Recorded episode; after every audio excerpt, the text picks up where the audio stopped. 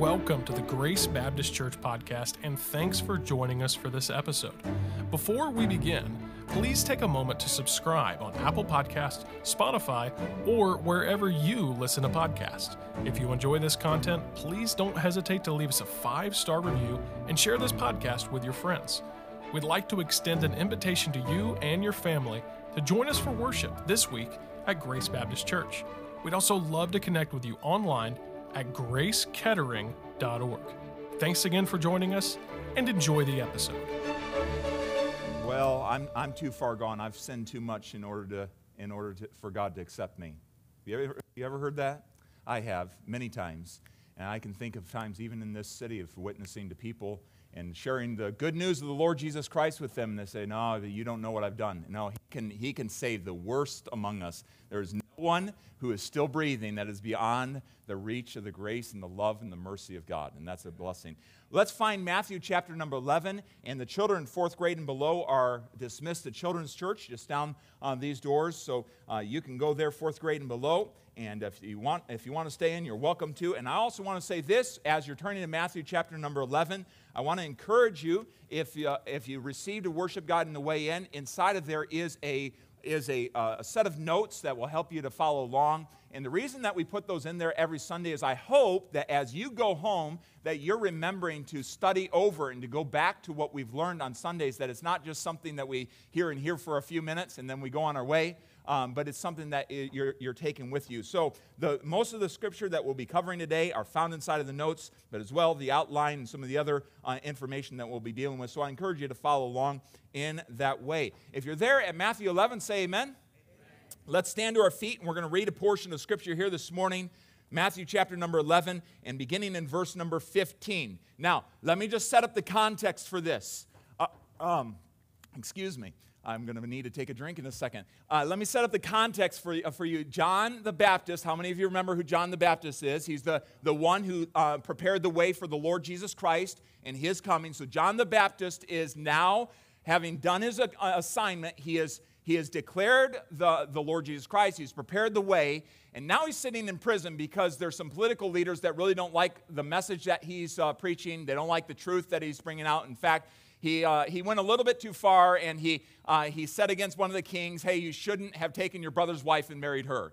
Uh, you shouldn't have done that. You shouldn't have divorced your own wife and, and, and married your brother's wife. You shouldn't have done that." And the king didn't like that. So now he's in prison, and he's awaiting execution. So as he's awaiting execution, he's beginning to wonder, huh, is my preaching, all that I've done for Jesus Christ, the Messiah that I was preparing the way for, is this all in vain? And so Jesus is going to send a message back to him saying, listen, uh, I've done all these miracles. My miracles prove that I am absolutely God. I am absolutely the Messiah.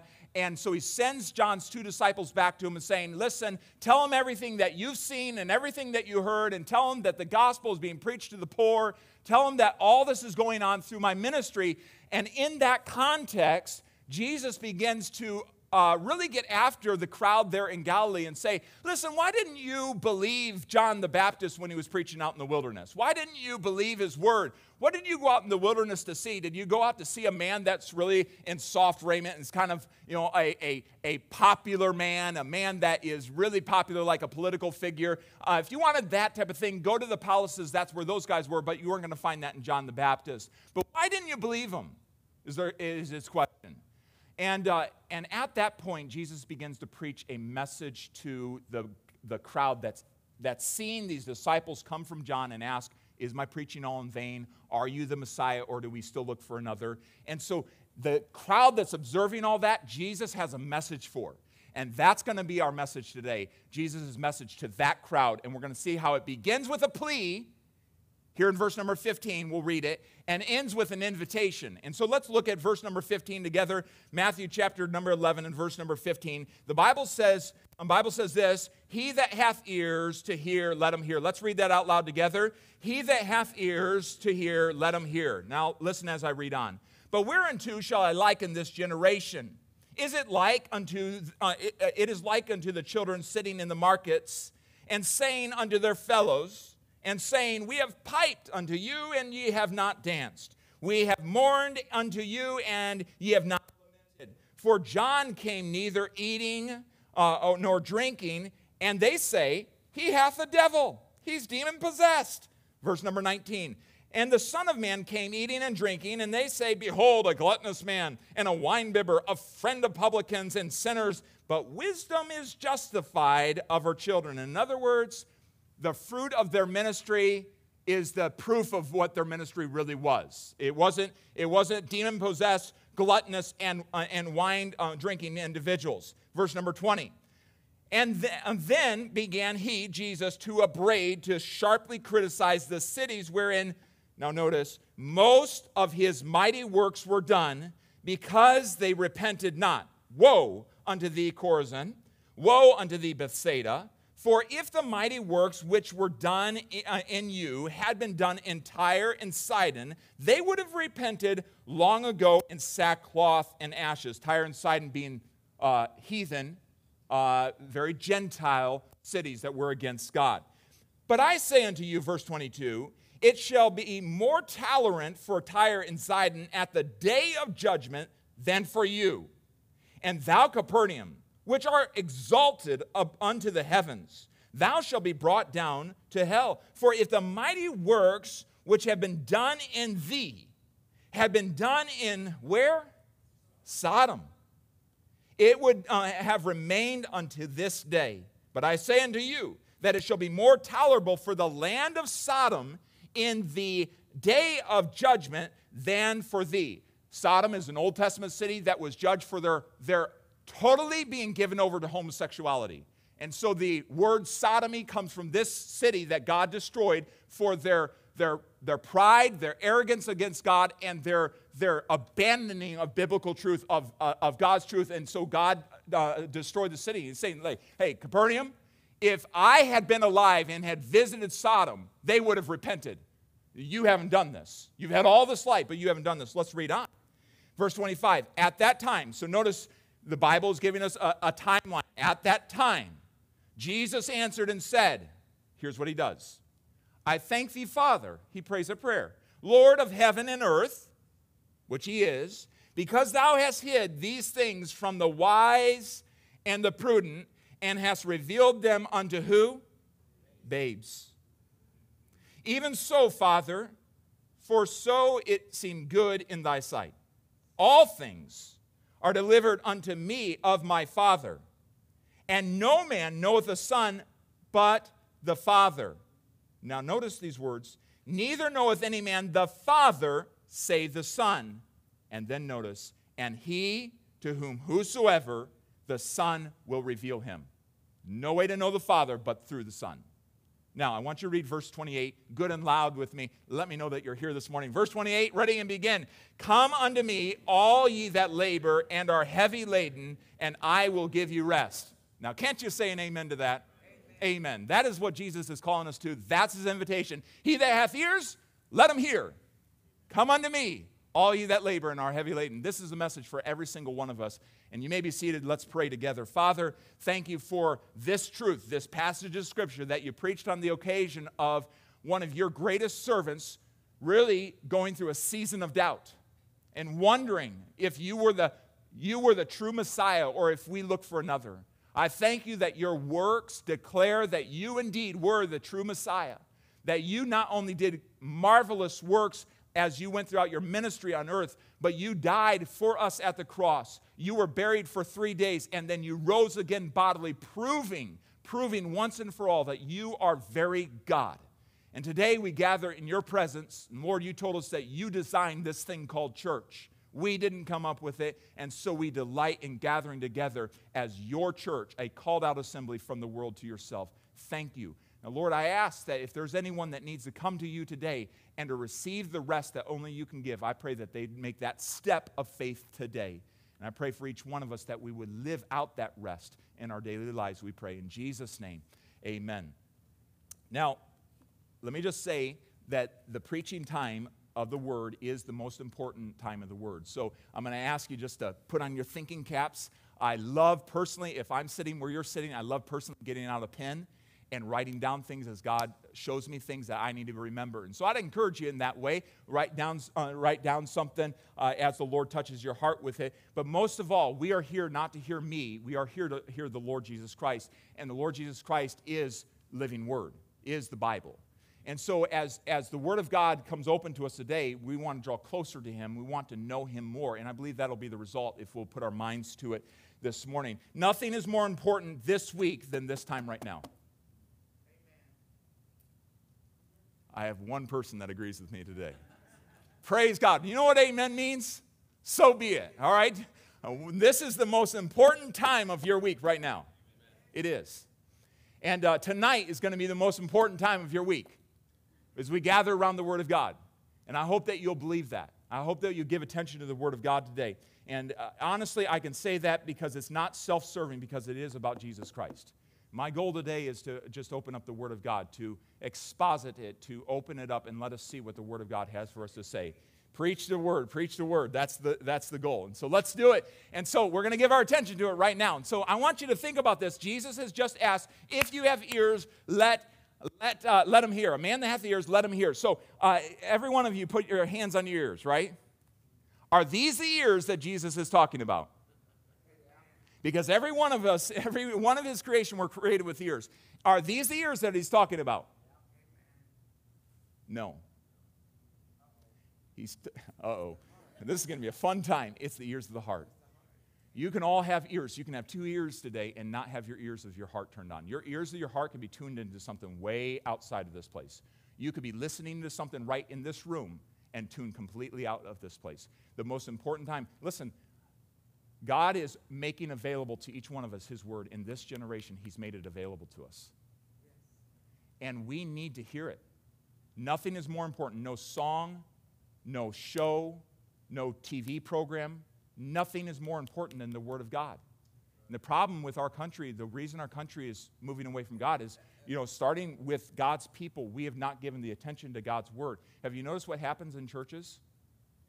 You notice how much how much placement is given to the Word of God? fifteen minutes. fifteen minutes, twenty minutes maybe. It has to be a short packed thing. Listen, it's not just about the length of a sermon. It is that we meet with God in His Word. And friends, we need this today. You need this. I need this. We all, we all need what God is saying. So He says, I want, I want the ears of your heart to be opened up. Are the ears of your heart opened up this morning? You will, you will walk out of here, and sometimes, believe it or not, every once in a while, people will blame the preacher of a church for not getting something from God's Word. And perhaps it could be the preacher just w- was lousy, And, and he didn't do any any work, and he just kind of came and was kind of half-cocked in his preaching. That, that's, that's possible. But many times we come into a service like this, and our ears aren't open to the Word of God. Our heart is not open to the Word of God. So with everything, I, I just say with what Jesus said right here, he that hath ears to hear, let him hear. Let him hear. And that's a command. Jesus is saying to you today, hey, if you're going to get anything out of today, you have to open up your ears. Don't blame it on people around you. Don't blame it on your family. You have to say it. And so it might be even right now in your heart, you say, God, there's a lot of distractions in my mind right now. I got a bill that I got to pay tomorrow. I don't know how it's going to be paid. I don't know how it's going to be taken care of. But right now, to the best of my ability, I need your help to open the ears of my understanding, the ears of my heart, to receive with meekness the engrafted Word of God and to, to take it in that way. Now, here's what Jesus is going to be, immediately begin with next. He's going to deal with, okay, if you have ears, let them hear. All right, so what's he going to talk about? He's talking about children. Now, I have children, and uh, you know what? They're, they're really restless. And what Jesus gets at right now, right now in this passage of Scripture, he says, I want you to notice that there is a generational restlessness. And look at verse number sixteen. He says, uh, whereunto shall I liken? Jesus always starts with questions. Oftentimes he does. Liken this generation. All right, so how? what, what illustration can I use uh, to help us understand what this generation is like? So he goes to children. It's like children sitting out in the marketplace, and they're they're sitting down, and they're they're they're they're out of school and so forth. They're sitting down. They're just kind of having some free time, and they're they're calling over their friends. Hey, why don't you come over? And we've piped to you. Why don't we play wedding? Why don't we play wedding? Yeah, girls do that all the time. From the youngest age, the youngest age, they, they play wedding. All they need is a guy to, you know, kind of fit into their plan, and they play um, they play wedding. Hey, come over and play wedding. And sometimes I find this out in my own kids' uh, lives. Hey, Dad. She won't play with me. He won't play with me. Can you tell him to play with me? And you have all this going on, this bickering back and forth. Well, that's what was going on. Jesus was likening that generation to is on these children that are saying, come over and play, but they won't play with us. Uh, we've, we've piped, we've, we've, uh, we've uh, piped a song, and you didn't come and play with us. And he says, well, let's play, let's play funeral. Uh, I haven't seen too many kids playing funeral, but he says, let's play funeral. We've, we've, we've uh, invited you to lament, but you haven't lamented. So here's the picture of this generation. It's constantly moving from extreme to extreme. If you walk through my house on a given day, Uh, you're going to find that my kids go from extreme to extreme. The last thing I told my kids, I needed to go out in the evening yesterday and do a little bit of wor- uh, do a little bit of work and, get, and getting ready for today. And uh, and so I, I said, the last thing I said, I want to make sure that when I walk down to your rooms that there is nothing on the floor. There's nothing on the floor, all right? So you think that's pretty clear instruction, because I know they go from one thing to the next. They go from playing with their Legos to playing with a game to having it all over Settlers of Catan or the train game or whatever, and it's just it's uh, sprawled out everywhere, you know, and it, it goes it goes in every every different room. So they're running from extreme to extreme, uh, extreme to extreme. Let's play outside. Let's go swimming. Let's do this. Let's go, you know, let's play ball. And you know, you know how it is. You know, you know what I'm talking about. And so this is what's going on. So I walked downstairs to, to pray with the kids. They were asleep, to pray with the kids. And you know what? Shock of shocks. Their floor is full of these, these, these uh, little erector sets, and I jammed my feet all over, all over cars, Legos, things, all over. Yes, my kids don't always obey. But you know, it, it's, it's just a picture. They're going from extreme to extreme. Get out this, get out that. And that's what Jesus is saying. This generation is a, a restless generation. generation. They're in constant motion. They're constantly going from one extreme to another, and they're bouncing from one thing to another. That's exactly the generation that Jesus was ministering to. And we say, well, you know what? We've, we've progressed so far in our generation because we have cars now, and we have computers, and we have iPhones that sap all the life out of us, and we have We have uh, news anchors, and we have all these different things. We have all this amazing technology. We have homes. We have air conditioning. We have all. We have microwaves. We can cook things right away. They didn't dream of that in the past years. They they had to put them in you know ovens and bake it over the fire. They didn't dream. We have all this these advances. No, we're still the same. We're a restless generation, jumping from one thing to the next, to the next, to the next. You know about news cycles? You know about news cycles? They talk about this. It's a news. How long can they keep them caught up before they need to run on to something else, right? We are a restless generation, constantly looking for the next crisis, the next big thing. Why is it? Why is it that one company, I'm thinking of Samsung, can use the same thing over and over to get people to stand in line and buy the new device? It's the next big thing. It's the next big thing. Apple, ah, it's a new, it's a new operating system, it's a new phone. Get everyone to stand in line. The next big thing. We're constantly jumping from the next, the next thing to the next, and it, it goes down to our philosophies, the philosophies that come up.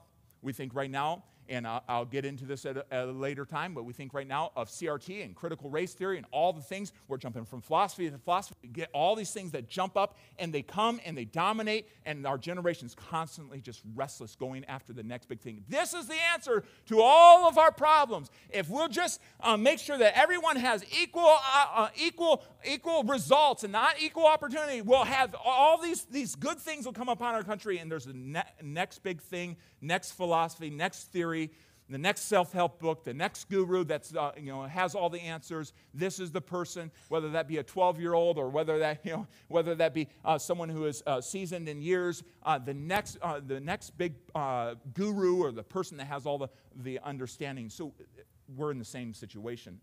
The same restlessness is involved in our generation. Do you sense that? Do you see that in our generation? Do you see that in the people that you work with? Do you see that out in the community? We're constantly looking for someone, uh, something else. Well, that didn't work out. Well, you only gave it a day to try it. That's one of the things that I find amazing about uh, Christianity and, and people's perspective towards Christianity. They expect, well, I came to church once, so my life should all get back together. No, it's not like that. The, Jesus calls us to walk with him and to and to live out our lives with him. He calls us to remain in him, continue with him, abide with him, allow the word of God to continue in. But our generation is constantly being tossed to and fro by every wind of doctrine, and God desires to pull us out of all that and pull us to himself. And so as we consider that, they were a generation constantly in motion, like kids going from one play event to the next. And so that's what Jesus saw. But what else did he see? In verse number eighteen, look at it with me. For John came neither eating nor drinking, and they say, he hath the devil. What's going on here? He's contrasting the fact that God sent two messengers to this generation. Can you imagine being a generation that saw Jesus walk on earth? Can you imagine that? Wouldn't you have liked to have lived, if there was any other time in human history to live, wouldn't that have been a fun time to, uh, to, to live? Wouldn't it have been fun to watch Jesus feed? Thank you. I appreciate that. Uh, wouldn't it have been amazing to be able to watch Jesus uh, feed the five thousand? Wouldn't it? Wouldn't it have been amazing to watch him raise Lazarus? Can you imagine being in that generation? That's amazing. We aren't. We, we will one day see him. But you think about that generation got to see two of the greatest messengers, obviously Jesus being it, the, the best, the greatest, the ultimate messenger. But he himself said of John that there's no, uh, no greater born among women. So you think about that. Two of the greatest messengers came, and they preached. John's job was to, to prepare the way of the Lord. That was prophesied from the, from the Old Testament, and that was his job. He was to make straight the way of the Lord. His baptism was all about preparing people to receive the Lord Jesus Christ. So that was his job. And so as, as John did that, and he, uh, do you remember what he ate? Locusts and wild honey. And you remember what he wore? Camel's hair vest. He had a leather girdle. So he was just this guy, like, very, very eccentric. And he was kind of, uh, you know, his diet wasn't pleasurable. It wasn't comfort food, not at all. It was just utilitarian. And so he's just like, right, you know, there's a locust. You know, can you imagine biting the head off a locust? I mean, it's just real fun. So he's eating this. I wonder if it's still rattling in the mouth and that, that type of thing. But anyway, um, he's eating wild honey. It's just, it's, you know, kind of disgusting. But everyone's like, this guy must be demon-possessed. Well, Jesus comes along, and he's sitting in the restaurants and in the homes with the publicans and the sinners, the publicans being the tax collectors, right? So the Jewish people, because they were under the domination of Rome, did not much care for the tax collectors that came from Rome because they were legitimately thieves. They would add on to the tax uh, beyond what Rome required them to collect. And so uh, when, when they're saying he ate with the publicans, they're like, boy, they he ate with our enemies and with sinners, those that we don't keep any company with. So imagine all these religious people, the, the Pharisees and the Sadducees and the scribes and the religious leaders are saying, and this, this guy, he comes and he just eats with these people. What a glutton, what a drunkard is what they're saying. And they're just labeling him in that way. And still, that's the way that our world does things. They label, uh, they, they label like that. And so here's, here's what's going on. These people received the greatest messengers ever to walk the face of the earth. And they could not be satisfied. This restless generation was not satisfied when God sent John the Baptist, though he was kind of weird in the way that he came across personally in his engagement, but he was a, a, a man sent from God to, to, to prepare the way of the Lord, to prepare the way of the Messiah, and Jesus himself was not accepted by these people. He, they were not satisfied with him. They criticized both John and Jesus. And so what's going on here? This generation cannot be satisfied. And I, again, draw a, a conclusion to our generation. Our generation cannot be satisfied. Uh, have you ever, have you ever noticed how people don't seem to be satisfied with thus saith the Lord? Well, there has to be a better way. You mean if I'm going to have eternal life, it's just simply believe on the Lord Jesus Christ and I am, I'm saved? There has to be a more spectacular, more glorious, more self-aggrandizing way to get to the Lord Jesus Christ. And, and yet, this is John one and verse number one. In the beginning was the Word, and the Word was with God, and the Word, help me, was God. And you know that people today still want something more than Jesus to guide their lives by. More than Jesus, more spectacular. You know what? I like this guy because he has a huge following. He has thirty-two thousand people that gather on a Sunday, and he tells me that every day can be a Friday. That's spectacular. You all know who I'm talking about? I'll just say it. Joel Osteen has a, one of the largest churches in the country. People follow because it's spectacular. It's, it's comforting. It's, it's reassuring. It's, it's helpful to me. Every day can be a Friday. That is a flat-out lie. And it is nowhere close to Scripture. Now, now I, want you to, I want you to follow uh, through on that. Jesus himself has declared that if any man will come after me, let him deny himself, take up his cross, and follow me.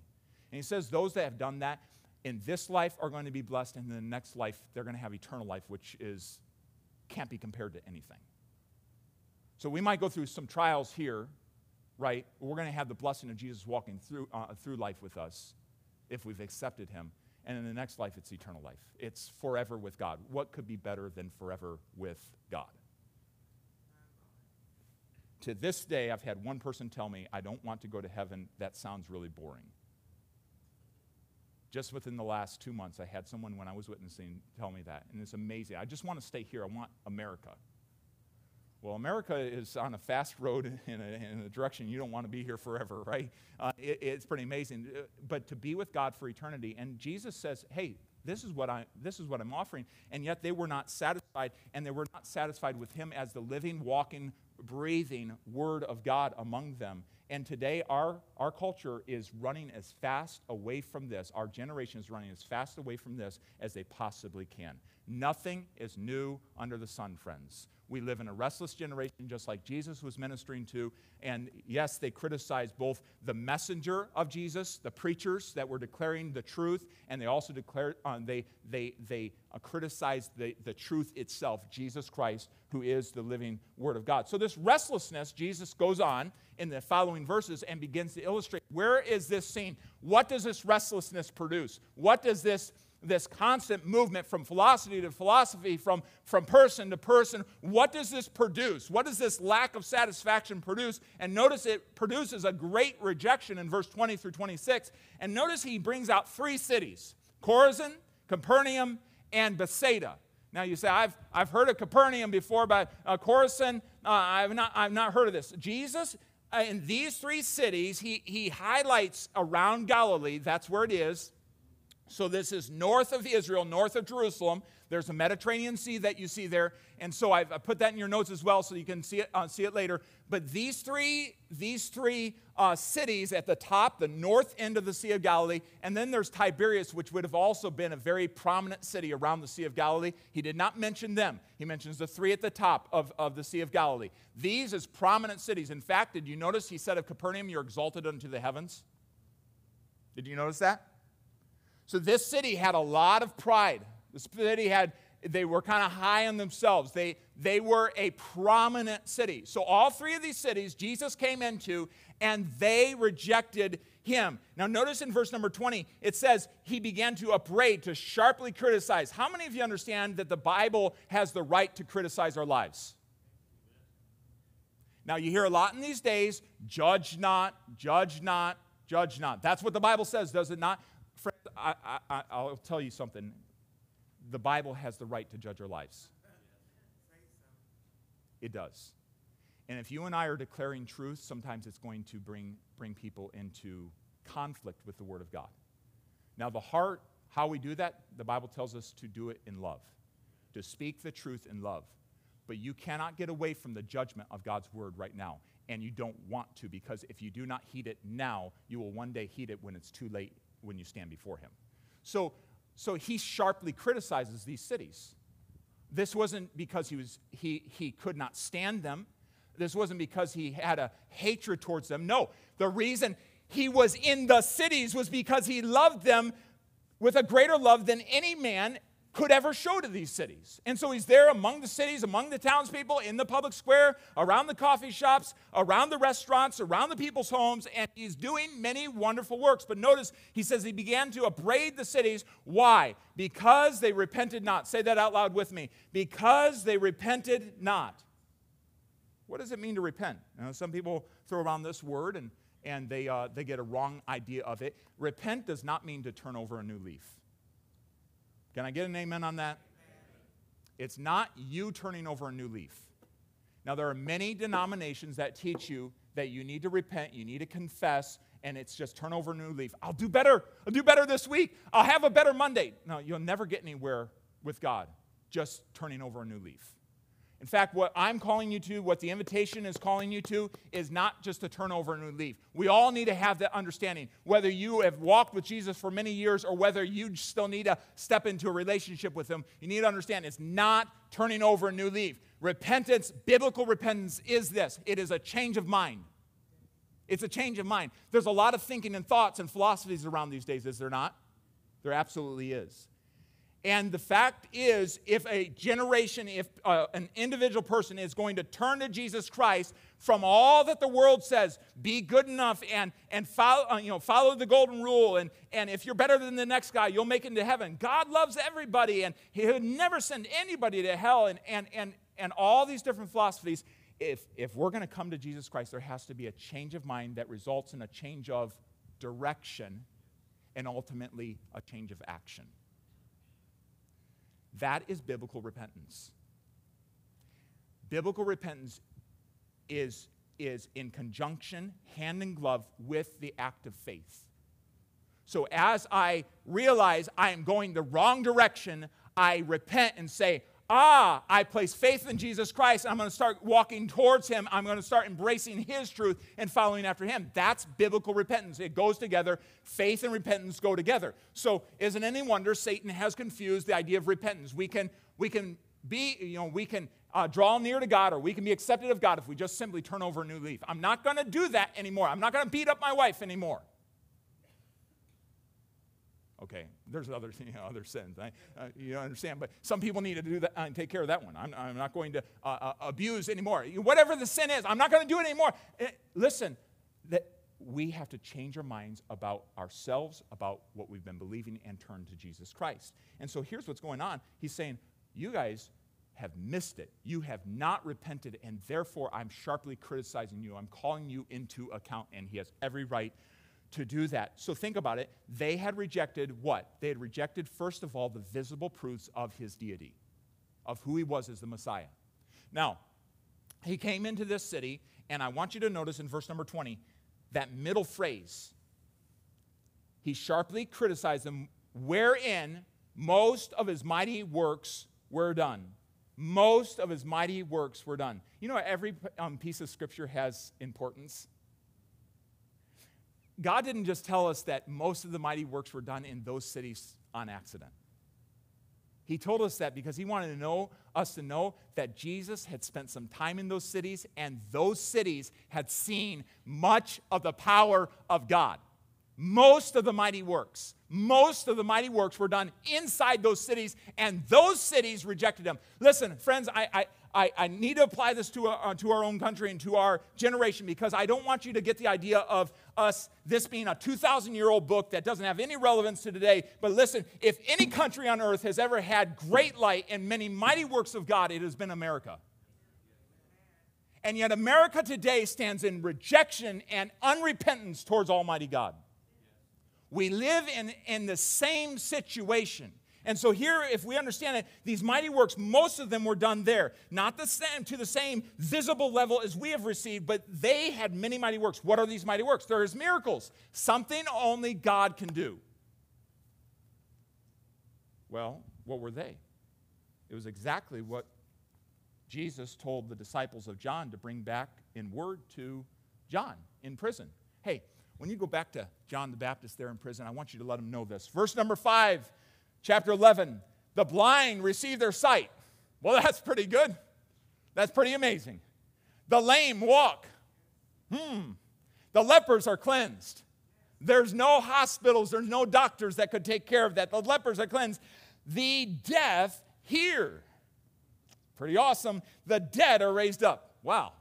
If that's, if that isn't enough, here's the, the other thing that happens. The gospel, the good news, that a person can be saved from their sins, fully forgiven, and have a home in heaven with God for all eternity, is preached to the poor, to those that are humble in heart. Yes. Wow. All that was happening? Yeah, those mighty works were all happening in every one of those cities.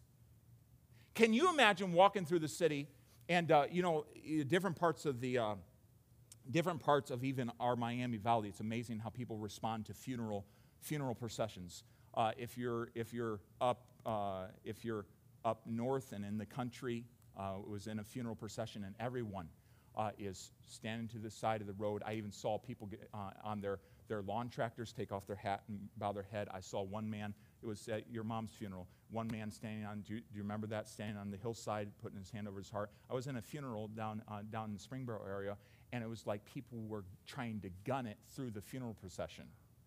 So there's varying respects, and I, I commented to my wife, there's such a respect out here in the country uh, towards toward funeral procession. But can you imagine going through that, and uh, and you know uh, the the person in the casket comes to life? Now, this is the mighty works that are being talked about. That's pretty amazing.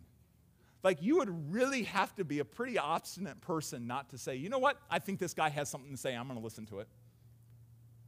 He was bringing people back to life. The dead were raised.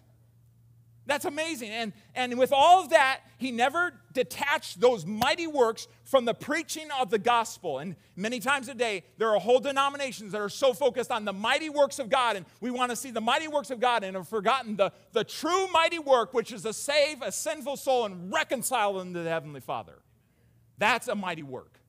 And all these were done in Chorazin, Capernaum, and also in Bethsaida, and this was all going on. And so you think about this. They rejected that truth. They did not repent. They did not repent when Jesus proclaimed himself to be the answer to man's sin. They did not repent.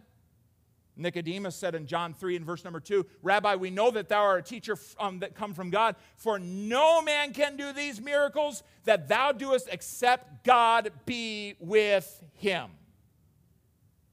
Wow. They saw all this. How many of you ever had a Kirby vacuum cleaner salesman stop by your house? Only a couple? Anyone? Serious? Okay, we have anyone else? Yeah? Okay, so that's an interesting thing. Um, we did when we were at Carlisle uh, in Dayton, and uh, my wife was still wondering why you weren't going to buy the thing. Why did you? Well, got a clean floor out of it. But it was interesting to watch uh, watch this whole thing. And so, and I... I I felt bad because he needs to make these presentations. Okay, so I, I, I fell into it, and so I, I'm listening to this. Um, but they, they're they're doing this. You know how they have those little um, those little white discs that they put instead of the bags so they can show how much dirt they're pulling out of your carpet. And we had been using that carpet deodorizer, and so all sorts of fun grit came out of our carpet. He's like, don't do that on your carpet. You know, you ruin your carpet. And so he's he's making this whole um, presentation. And those things are not cheap, right? I mean, you need to mortgage your house. Uh, to be able to, you know, sell a kid or something like that, you know, in order to, I'm just kidding, um, in order to uh, buy one of these things. They're not cheap. Uh, so just imagine after, you know, this salesman has has shown this to you, and boy, he's he's, he's vacuumed your carpet, and it's, it's feeling, it's even feeling better, and it's it's pretty amazing. And uh, and then he goes, you know, just today uh, I've gotten word that I'm allowed to give away one of these for free as a gift. And so, uh I, I'm going to give this to your family. I, I see this is going to be uh, difficult for you to buy, and I'm I'm allowed to give this away as a free gift. And you say, you know what, I'd rather not. I'm gonna, and then you you run over to uh, over to Walmart. You need a vacuum. You run over to Walmart and buy a Black and Decker uh, dustbuster, you know, to fill your need. And it's like, no, this is this is this is, pardon it, but stupidity. It's you know, it it, it lacks re, uh, a reason. Okay, and so uh, you think about that. This is what's going on in the city to a to a much. You know, an infinitely greater uh, extreme is they're seeing the mighty works. Kirby's do a good job, don't they? They really do. I mean, they're heavy as all get out, but they, you know, they do a good job. And and you think about the the extreme of of rejecting something that is offered to you free. I see you now. Yeah, and and and settling for something far far less. And that's what they did. Their own religions. Remember, these people were dominated by the Pharisees, who walked around, you know, loving to see people pray on the, you know, street corners. This this arrogance of constantly trying to achieve and keep all the six hundred ten uh, uh, laws and plus then, and you can only go this far on the Sabbath day. You can only walk this many steps, and then you just kind of have to wait till uh, uh, sunset before you can go any further. You know, all these laws that are going on that they were dominated by, and they they rejected Jesus Christ. And kept on with that. That could give them no hope of eternal life. You know what people are doing today? Well, you know what? I reject Jesus Christ and the free gift that he offers, but I think I'll be able to make it. I think I will be able to get there. I hope I will be able to get there. And they're constantly doing the same thing. And so uh, they're rejecting the visible proofs of, of who he was as the Messiah. And so what does Jesus do? He pronounces woes. Now, it's not a great thing when you're talking about Jesus, the God of the universe, the creator of all things, pronouncing a woe against you. You say, what's a woe? Uh, it is a, a statement of pity, sorrow, but of also of judgment. And so to these cities, he's saying, listen, you've received great light, so great light that the heathen cities, if they had had that same light, they would have responded. Right now, if I was able to teleport into a, another country that does not have a church like this, does not have the Bible in their language, and begin to speak their language and preach the gospel, many would come to the Lord Jesus Christ. There's hungry people all across this world. We stand in the same exact situation of, of being a people that have rejected the light as a generation, and that's what was going on there. And they're raised up in their pride there in Capernaum, exalting themselves. God says, I will have the ultimate say. You'll be brought down to hell and destruction. Mm. Some people say, well, if I ever saw a real miracle happen, then I would believe. Well, you know, I showed you that picture of the sunrise yesterday morning. Can you raise the sun? Can you make it rise in the morning? Can you set the fog there? Uh, can you can you keep the stars in their place and not you know not allow them to, to hit into earth, you know, to fall out of the sky and hit you know hit into earth? Can you do any of that? The Bible tells us that the heavens declare the glory of God, and the firmament showeth his handiwork. Day unto day uttereth speech, and night unto night showeth knowledge. There is no speech nor language where their voice is not heard. All around us in creation, God is saying, I've done this miracle and this miracle. You can't do that either. And he asks, you remember in the book of Job, when Job thought he was pretty big stuff? And God starts to ask him all these questions. Can you do that? Can you uh, can you give breath? Can you uh, can you uh, know where, where the sun sets? Can you know all these things? No, you can't do any of it. My, my, my. Who makes the sun to rise? God does. Who uh, keeps the stars in the sky? God does. Who keeps the, the planets from running into each other? God does. Hmm. Who forms a child in the mother's womb? Jeremiah one and verse number five, before, ah, before I knew you, before I knew you, I, I formed you, I, and I called you. That's our God. And David talks about in Psalm one thirty-nine, being formed in his mother's belly. God is the one that does that. And anyone that has watched a birth realizes there's a miracle that happens there. God does that. Who keeps the atomic nucleus from blowing apart? Who keeps it together?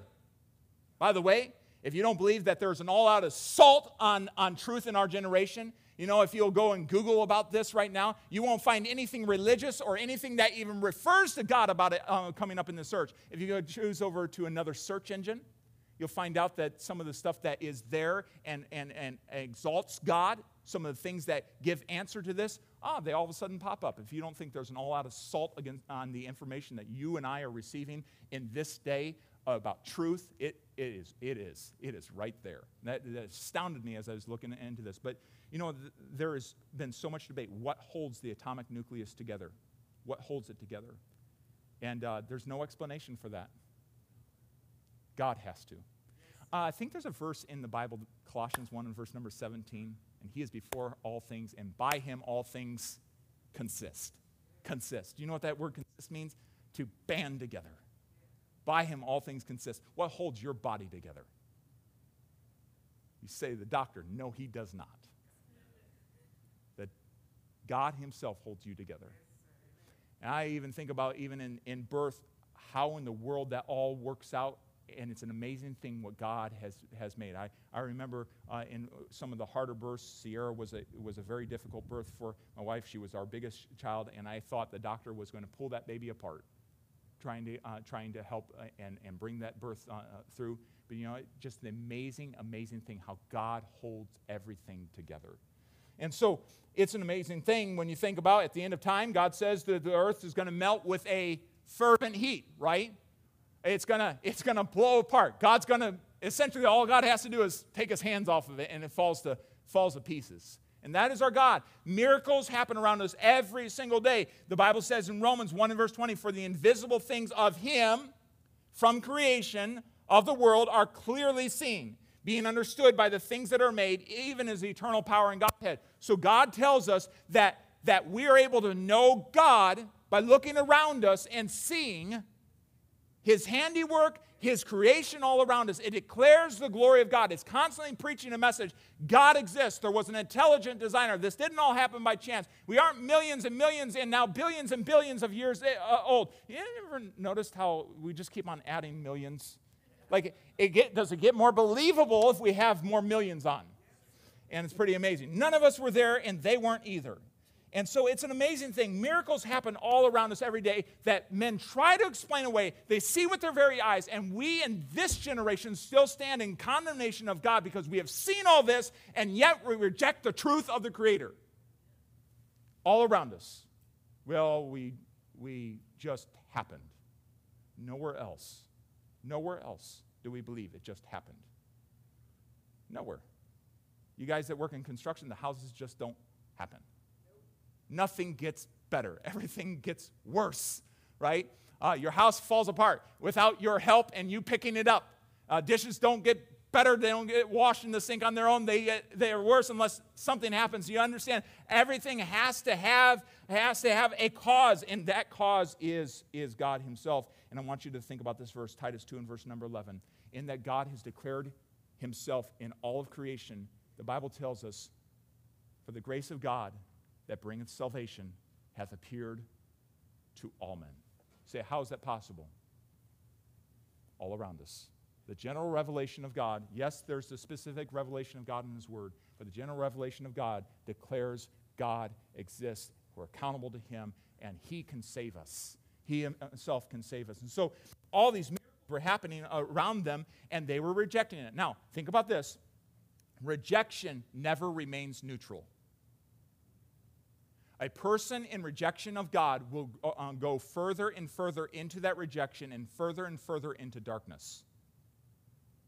It never remains neutral. That is why when the Bible says today is the day of salvation, every single person ought to listen very carefully, because rejection always goes further. So what happened here? I want you to notice in verse number twenty-five. And at that time, what did Jesus do? I can't believe you guys aren't believing this. I, I, this is, this is awful. He doesn't, he doesn't go any further. He just stops, and you know what he does? He prays. And I have, I have taken a cue from the Lord in this. As I prepared for this, I think this is exactly what we must remember to do. There are times that people will spew out their unbelief. The world around you at work is going to spew out their unbelief. And you can go toe-to-toe and try to reason them into the kingdom of God. This is a spiritual matter. And friends, I want you to encourage you uh, to do exactly what Jesus did. And he simply just says, Father, I thank you that you've hid these things from the wise and prudent. This is not something that you can come to by your intelligence. This is a matter of faith. This is a wooing of the Holy Spirit on your heart. Do you believe that this morning? This is God drawing you to, uh, to yourself through the person of Jesus Christ and in his, in his word. And so as you, as you think about this, he says, uh, these things are hid. They're obscured from the, the wise and the prudent, from the intellectuals and the, the arrogant. Now think about that. All throughout our, all throughout our culture, there's all these people that, that, that rise above God. Well, we're smarter than God. We, we can tell you how you came to be, even though we weren't there. You talk about the absolute arrogance of our culture. We can explain exactly, Darwin, we can explain how, how this all came to be. You weren't there. And you say, well, neither were you, Pastor. Right, but we have the Word of God that says, in the beginning, God created the heavens and the earth. There it is. God himself declaring who, uh, who he was fifty-three times, as we learned in growth group this morning, over and over throughout the Bible, fifty-three times the word create uh, is found in the Bible, and constantly underscoring the fact that God is the one who created the universe. And so what an amazing thing that that is. And so this truth of Jesus Christ, the truth of who the Creator is and, and his salvation and that he offers is all hid from those that are wise and prudent, from the intellectuals and the arrogant, those that that rise above God and say, I know better than God. It's all hid. It's obscured. You say, well, that doesn't sound very loving. They rejected God first. Do you hear me? They rejected God first. And as they rejected, they walked into greater and greater darkness. And I'll tell you, I don't care if you're listening to this on this message today or ten years from now, if you are rejecting God right now, if the Holy Spirit is speaking to you, you must repent and turn to Jesus Christ. Because you will walk further and further into darkness, and it will lead you down a path that is going to destroy your life and ultimately will end up in the uh, in hellfire. And it's an awful thing. So he says this is hid from them. They're walking into greater darkness. No one should go there. No one wants to go there, but they do. They do. They go as they reject Jesus Christ. Madeline Murray O'Hare, maybe you uh, recognize that name. She's long since passed on. And, uh, and by the way, now absolutely believes that there's a creator God because she stood before him. But she said this. She said, religion is a crutch. The only, only the crippled need crutches. Now, that's been reiterated many, many times by many people who have, you know, quoted her and, and, and so forth, and they've different renditions of that. Why does that matter? She died in nineteen ninety-five, but she was the founder of the American Atheists. She starred in a movie called Godless in America. Um, she was greatly rejected by, by much, much of America, but she, she pioneered some thoughts, and, and she was a leader in some thoughts, and her whole thing was a rejection of, of God. It's interesting. She went to college here in Ohio at a Brethren college called Ashland College, in a Christian college. And yet she, she went on to reject God and lead many, many others to reject God. And rising above God, she's, religion, religion is a crutch. Only the crippled, only you who can't get on with life on your own need that crutch. Now, we've heard presidents say that type of stuff. We've heard, we've heard average citizens say that type of stuff. Well, I don't need it. It's just a crutch. Friends, this is exactly what that culture did. They rejected Jesus Christ. We don't need him. And so Jesus says, well, the fact is, this doesn't erase the fact that to the wise and the prudent, to the, to the intellectuals and to the, to the arrogant, the things of God are hid. Satan has blinded their eyes. Friends, I cannot underscore the importance of realizing that about our society and praying praying for the supernatural conviction of the Holy Spirit to break through the blindness and to bring, to bring the realization that God is real into their hearts. You can't do that, and I can't do that. So who is it revealed to? Who's it made manifest to? It's to the babes. It's to the babes. To those that are helpless, to those that are poor, to those that are needy. They need the help. Friends, the Bible tells us in the book of Matthew, chapter number five, that, that the poor in spirit, the ones that receive the kingdom of God. So you have to be poor, you have to be humble before the Lord. The Bible tells us the preaching of the cross is to them that perish foolishness, but unto us which are saved is the power of God, for it is written, I will destroy the wisdom of the wise. Are you with me? I will destroy the wisdom of the wise and will bring to nothing the understanding of the prudent. God exalts himself above all that. We are finite. God is infinite, and he is far above all these things. And he says, I'm going to destroy all this. It doesn't, the, the intellectuals uh, and their arguments and the arrogant, arrogance and their, their statements does not diminish who God is and what he has said. It's still truth. And he says, I've hid it to them, but I've made it very clear to those that need, those that are humble in heart. Romans one, verse twenty-one, it says that their foolish hearts were darkened. God continues to darken the heart. If you're hearing this message and you are a believer, you ought to pray for those that are around you that do not know the Lord Jesus Christ, and you ought to beg God, beg God before it's too late, that their eyes would be opened to the truth of Jesus Christ. They're ever learning. Second Timothy three and verse seven, we'll look at this verse tonight, never able to come to the knowledge of the truth. Never able to get there. They're ever learning. Well, what does this podcast say? What does this YouTube, what does this preacher say? What does this book say? They're ever learning, never able to come to the knowledge of the truth, just further into darkness. Why? Because they've rejected the Creator. They've rejected him.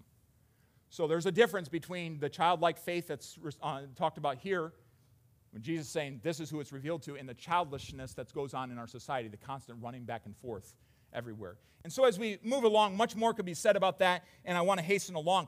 I, I want us to understand this is, the, this is the setup to what Jesus is going to say in verse number twenty-eight.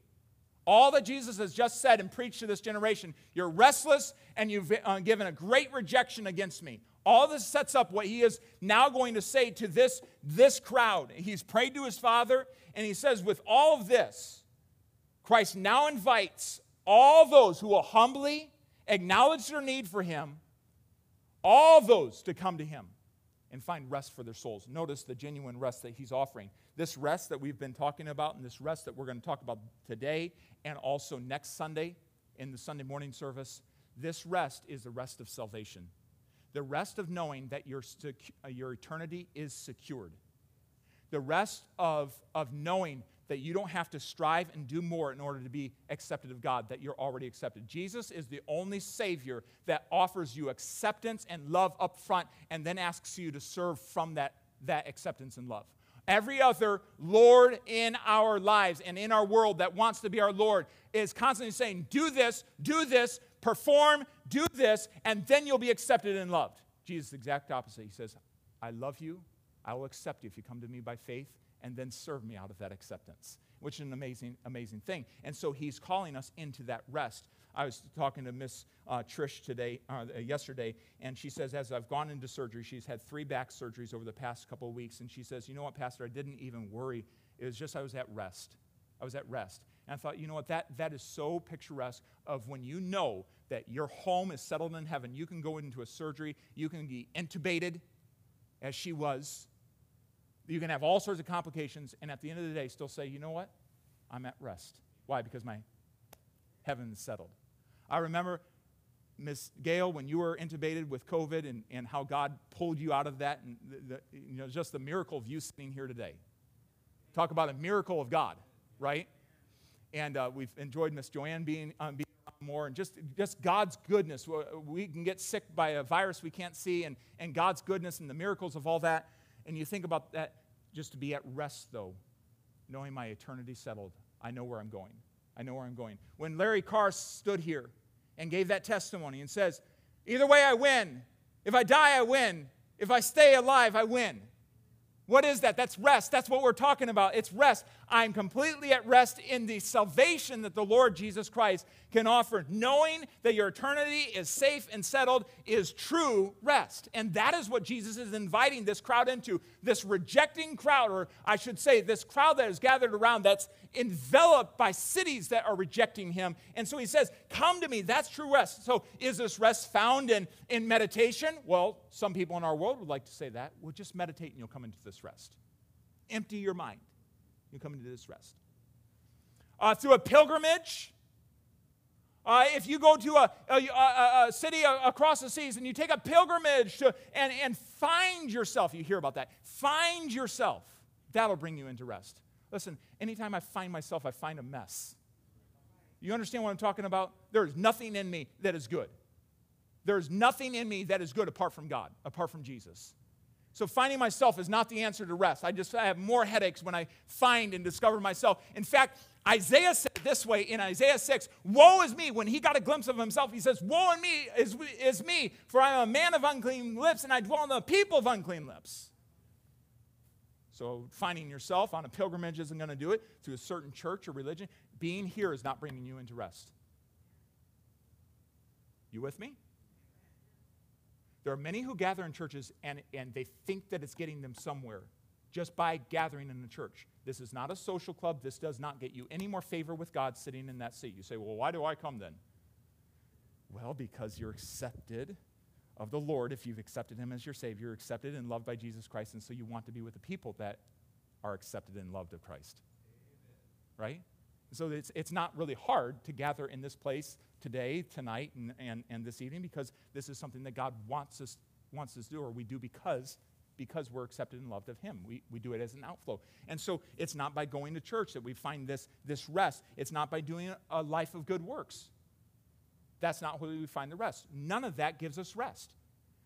The people that are basing their eternity off of the good works that they do, they will not find rest. They're in constant turmoil, constantly striving, constantly working, constantly seeking after. And so here's what it is. Jesus said in verse twenty-seven, it's only revealed through me.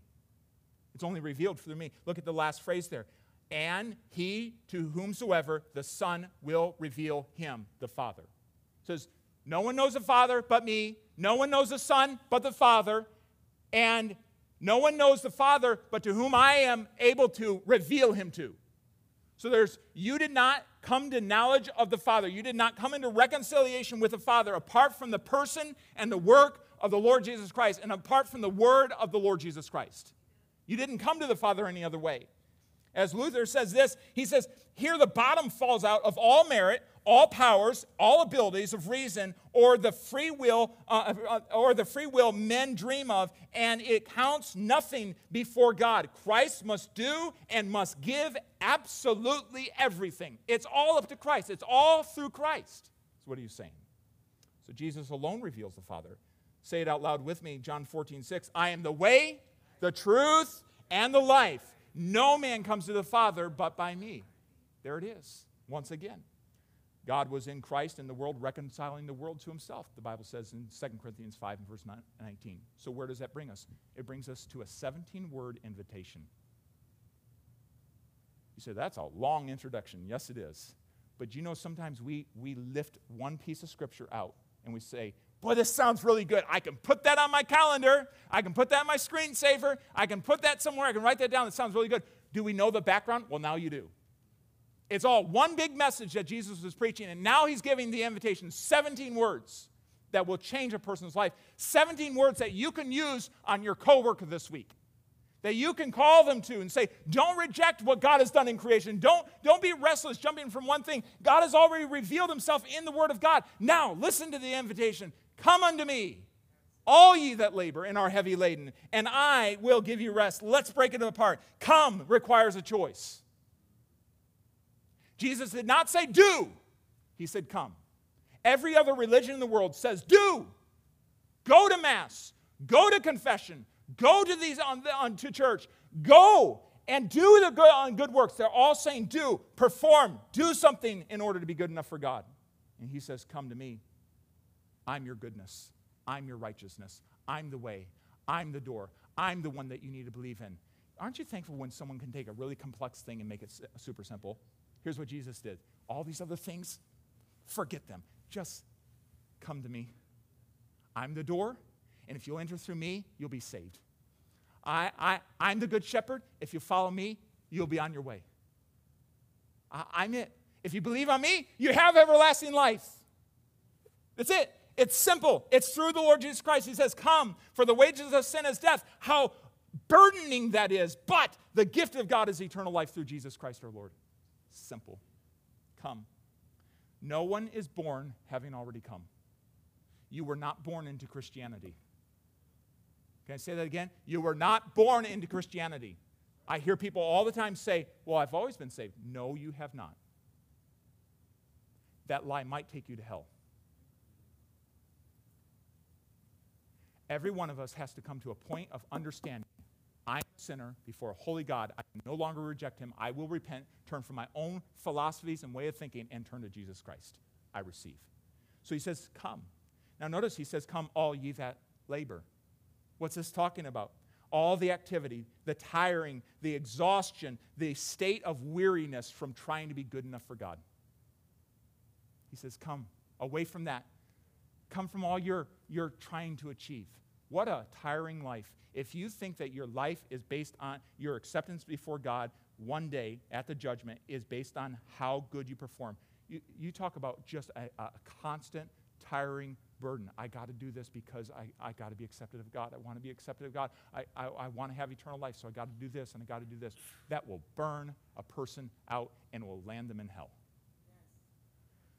Yes. And so he says, come all you that labor, all you that are exhausted by the pressures of all these religions, trying to be a good person, and are heavy laden. He says to you that, that are laboring, you're active, trying to be good enough for God, and also you that are heavy laden, those that have been burdened down with the oppression and the, the burden of your guilt and the burden of unforgiven sin. And the Bible says that the way of the transgressor is hard. It's hard. Friends, one of the reasons that we as believers should love people and, and communicate with them and show them the grace of God in our daily life is because most people that you come into contact with are walking about life under the burden, the immense burden of guilt and unforgiven sin that they might not even tell you about. And so you're, you're, you're mad at your waiter for not being, being kind. Well, you don't know the, the burden of guilt that they're under. Pray for them. Help them along. Um, so he says, all you that labor and are heavy laden. How many of you have ever read Pilgrim's Progress? It's worth worth a read. Um, I, we used to listen to it as kids. You can get the dramatized um, version of it to play to your kids. But do you remember Christian is his name, the main subject, Christian? He became a Christian, uh, not just a name uh, in reality. Uh, but he's, he's wrestling with this burden. Everywhere he went, he had this burden. No one else understood it and saw it. By the way, that's the same in our lives. People don't, the world doesn't understand and see the burden of sin, but he had this burden. He couldn't get off his back. It was not until that he came to the cross of the Lord Jesus Christ that the burden fell off. That's rest, friends. That's what Jesus is calling us to. Come unto me, all you that labor and are heavy laden. You're burdened down by it. And my favorite verse in all the Bible is Psalm one oh three and verse number twelve. As far as the east is from the west, so far hath he removed our transgressions from us. Removed, lifted the burden, gave me rest. Wow, that's our God. H- how amazing is that? I, I would think that some of you would just about want to shout right, right about there and thinking about the day that the burden came off your, your soul. Praise God. Praise God. And friends, we cannot get over that. Now, he says, I will give you rest. This is a completed thing. I'm going to give you rest. I'm going to gift this rest to you. If you will come, that means you have to acknowledge, I am uh, I'm burdened down, and I am heavy laden. I'm tired out from my sin. So it demands us to admit those things in the coming. There's the, there's the repentance and faith. I, I realize this about myself, and now I'm coming to you because you are the only source of rest, and that's what you're offering to me. And so he says, I will reconcile you to my Father. I will recreate you in righteousness and true holiness. In other parts of the Bible, he talks about that. I will cause you to rest up. I will refresh you. I will revive you. I will relieve you of the burden of your sin. I will take all this from you. And he gives this as a gift to all that will come. And to those that will not come, there is no rest. There is no peace, saith my God, to the wicked, is what the Bible says in Isaiah.